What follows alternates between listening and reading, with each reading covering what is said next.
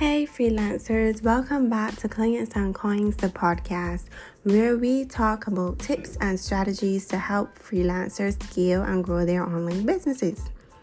So, today we're going to be talking about niche selection and targeting high paying clients. Now, why I chose this topic for our fourth episode was because, amongst all the questions that I do get with um, suggestions on what we should talk about each week.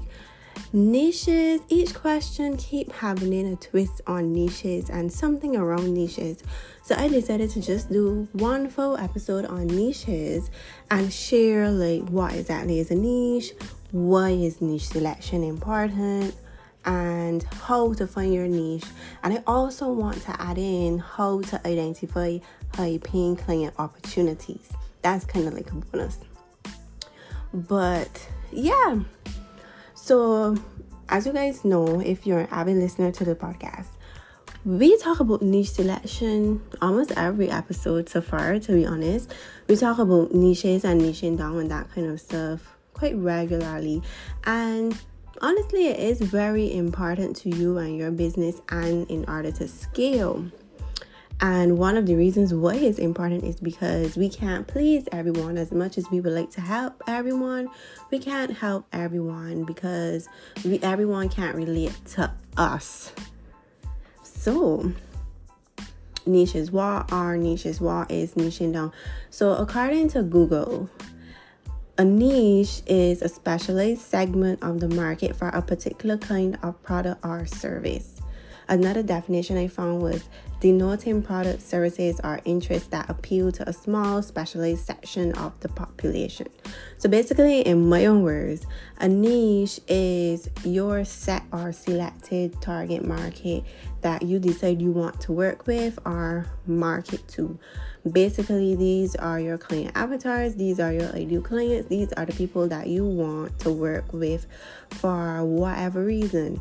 And niche could look like in in terms of a, a niche could look like say you're um a graphic designer and you decide you only want to work with e-commerce stores that would be your niche e-commerce stores. And you could even niche it down a bit further and do a niche within a niche and say that you only work with makeup e-commerce stores or you only work with pet e-commerce stores. So that would be a niche within a niche. So basically as I said, a niche is tailoring or like defining, really putting into perspective who it is that you want to work with and identifying your target market. Now, why is niche selection so important? And I know that you guys hear this across the board. So many people say this, and honestly, it is true. But you see, when you first start out as a freelancer, it's tempting oh my gosh, it's so tempting to try to be everything to everyone. As I said, that is a big mistake because the more specialized you are, the more valuable you are to your potential clients.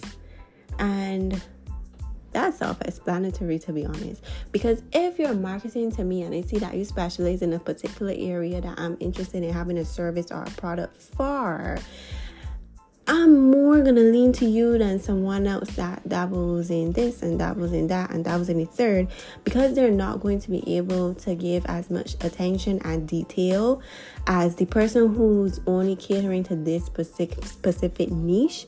And not only that, the person who tends to niche down within a specific market or space usually also has more extra tips under their belt or like more special things hidden that make their job stand out more than someone else who tries to do everything.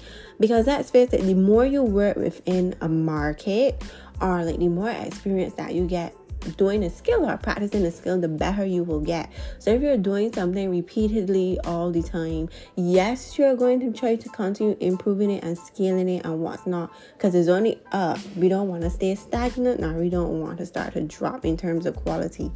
So if you keep improving and doing the same thing over and over and over again, it's only obvious to be honest. It's like the next step from there It's just to get better, to learn new stuff, to be able to apply some other things within your business that will help you to stand out. So, when you select a niche, it allows you to focus on your strengths and expertise. It helps you to become known as an expert in your field. It also attracts high paying clients and it also builds a more loyal client base. And all those are pros. I think they're quite self explanatory to be honest. Um, but if you guys have any questions or need any further expansion on any of those points, you can let me know and I will be happy to do so over an email. But niche selection honestly is very important and it's a gateway to a lot of good things or assets I would say within your business and your growth as well as a freelancer. So, how to find your niche? If you're not sure what your niche is, I have a few tips for you. The first thing you could do is to think about your skills and interests. What are you good at? What do you enjoy doing? And honestly, you should have thought about this bit too when you had just began your freelancing journey and you're thinking of what you want to offer in terms of a service. What is it that you want to offer or sell to people? You would have already, or you should have, I should say, already had this conversation within your mind. The second tip I have is to consider your experience. What industries or roles have you worked in? And the pro to this is say you were working in the tech industry for a company within your country or whatever, and you decided you want to take these skills that you have in tech and start your own freelancing business you may already know a lot of big names or have a few connections within the tech industry due to your previous job. So it may also be a bit easier for you to scale your business due to these connections that you already have. But that is um, another good way to choose a niche based off of your experience or industries or roles that you have worked in. My third tip is to look at the market what are the needs of businesses in your industry? And I love to recommend this particular tip because people pay for what they want and what they need, especially if you're solving a problem. So, if you could look at a market that you're interested in and identify problems within that market, cater to that market because for sure you're going to get sales. You just need to market yourself properly, show up be present and you're gonna get leads. Even if every lead for sure is not going to turn into a sale but for sure you're gonna get traction if you are solving a problem and you can prove that you can solve this problem effectively. My final tip will be to talk to other freelancers. What niches are they working in? What's working for them? And with anything in life gathering feedback from other people and in this case, people within your community, which would be other freelancers, is a great place to start because from freelancing, you could pick up on other markets that need assistance, or you may even had a thought someday that you're like, damn, I wish I had the patience to do this or the patience to do that. Because from working with all of my clients or past clients, I noticed that this is a problem that someone that has the expertise or the skill, if they had to decide to do this, they could make millions. They can make seven, eight figures from starting a business with this. And from talking to someone now who quote unquote had that kind of experience or thought or methodology in the past, like now you have an idea of something that you can look into and see if that's of interest of you and if so get started on that and see where it goes so, once you have a general idea of your niche, you can start to narrow it down further. Which in I gave an example before of a niche within a niche but another example would be if you're a writer, you could specialize in writing blogs or website copy or email campaigns. So that would be your niche within the niche. You don't just write every and any type of content. You only write blog posts, website copy, or email marketing campaigns. Now, how to identify high paying client opportunities. So once you know your niche, you can start to identify high paying client opportunities very easily to be honest.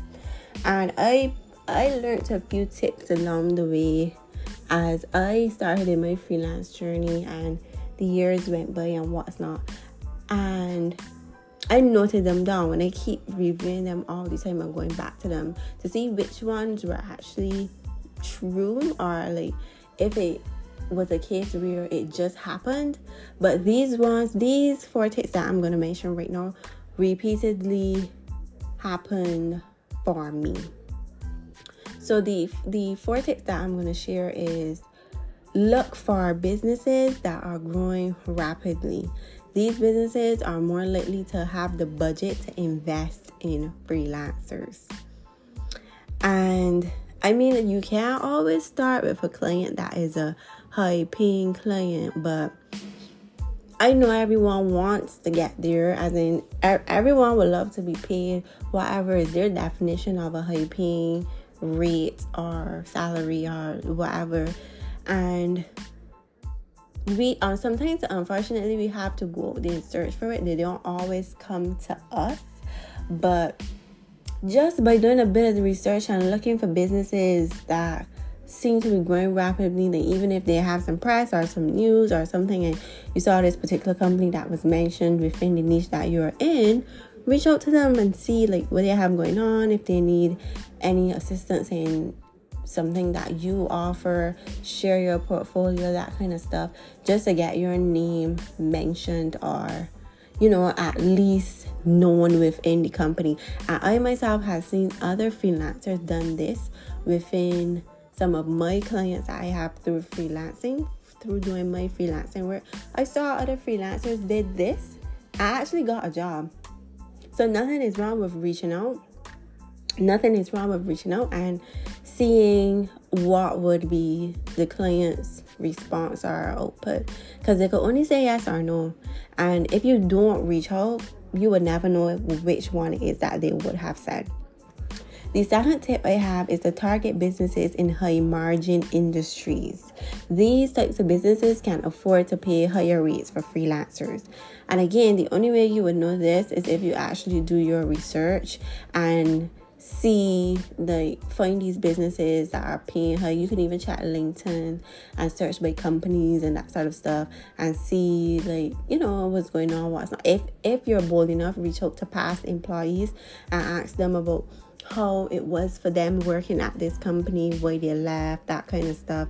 There's always a bunch of news on the internet, to be honest, on large or highly skilled businesses. So you will be able to see some stuff there, but you never truly 100% get the deal or the feel of how a company or business is until you actually get in and are hired and working with the team and like have access to like internal stuff and like in meetings and kind of feel for persons but otherwise it's still like a, you could get a good idea from research but you could never get the full full idea. So just leave some room for probably finding out something that you may not like but in most cases it does weigh it the pros does outweigh cons in most cases because a very very very thriving business can't survive for a long period of time with a toxic work environment. Um, the third tip that I have is to look for businesses that are outsourcing work for the first time. These businesses may be willing to pay a premium for your services. And this happens, but it doesn't happen a lot. At least for me, it didn't happen a lot, but it did happen and after like they get in the whole flow of freelancing and like they do their research on what's not and they understand how to find freelancers or like find different platforms and what's not and stuff. And even from trial and error like as a few months go by of them actively hiring and and testing different freelancers they get a gist or a rhythm. And then like they they have more confidence now if they're going for a lower rate that they may still be able to get some freelancers. So that's why i did point it out that only look for in this in terms of this specific tip only look for businesses that are sourcing work for that are outsourcing work sorry for the first time. Because, as I said, when they get into the gist of working with freelancers all the time and they know how much a standard rate basically would be for a specific job, they may try to talk you down or they may go with the freelancer with a lower rate. So that's why it's also extremely important to make your portfolio stand out and be very memorable within your interviews. The last tip that I have is to network with other freelancers and entrepreneurs.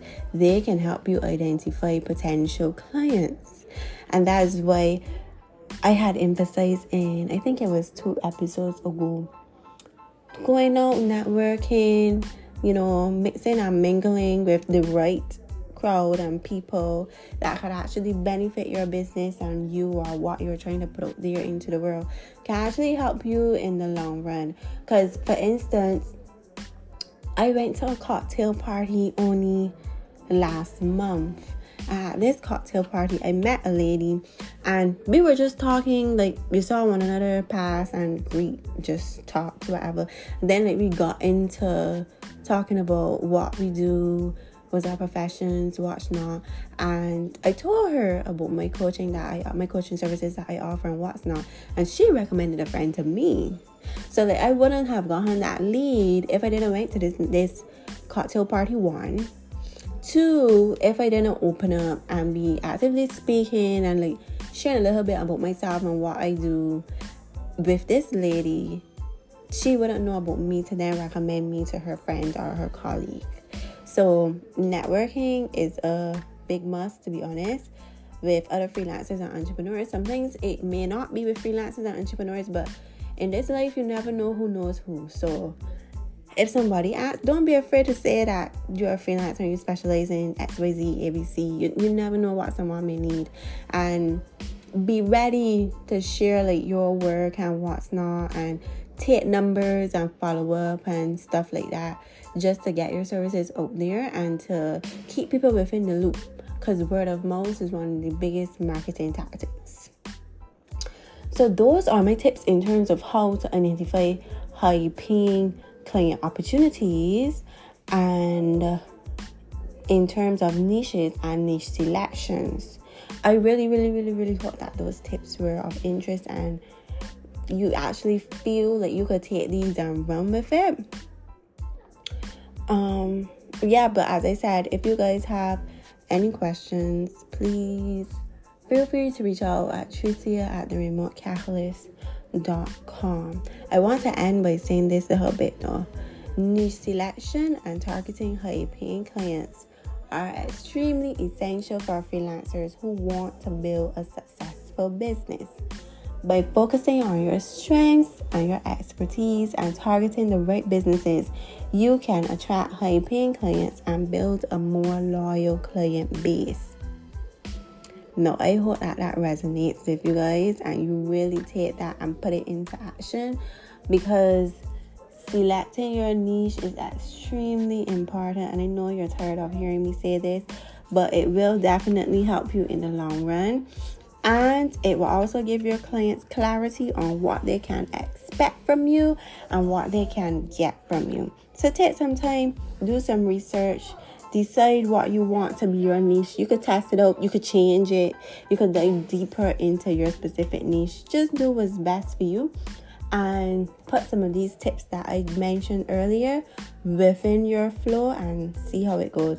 Do let me know too if you use any of these tips, how they worked out for you.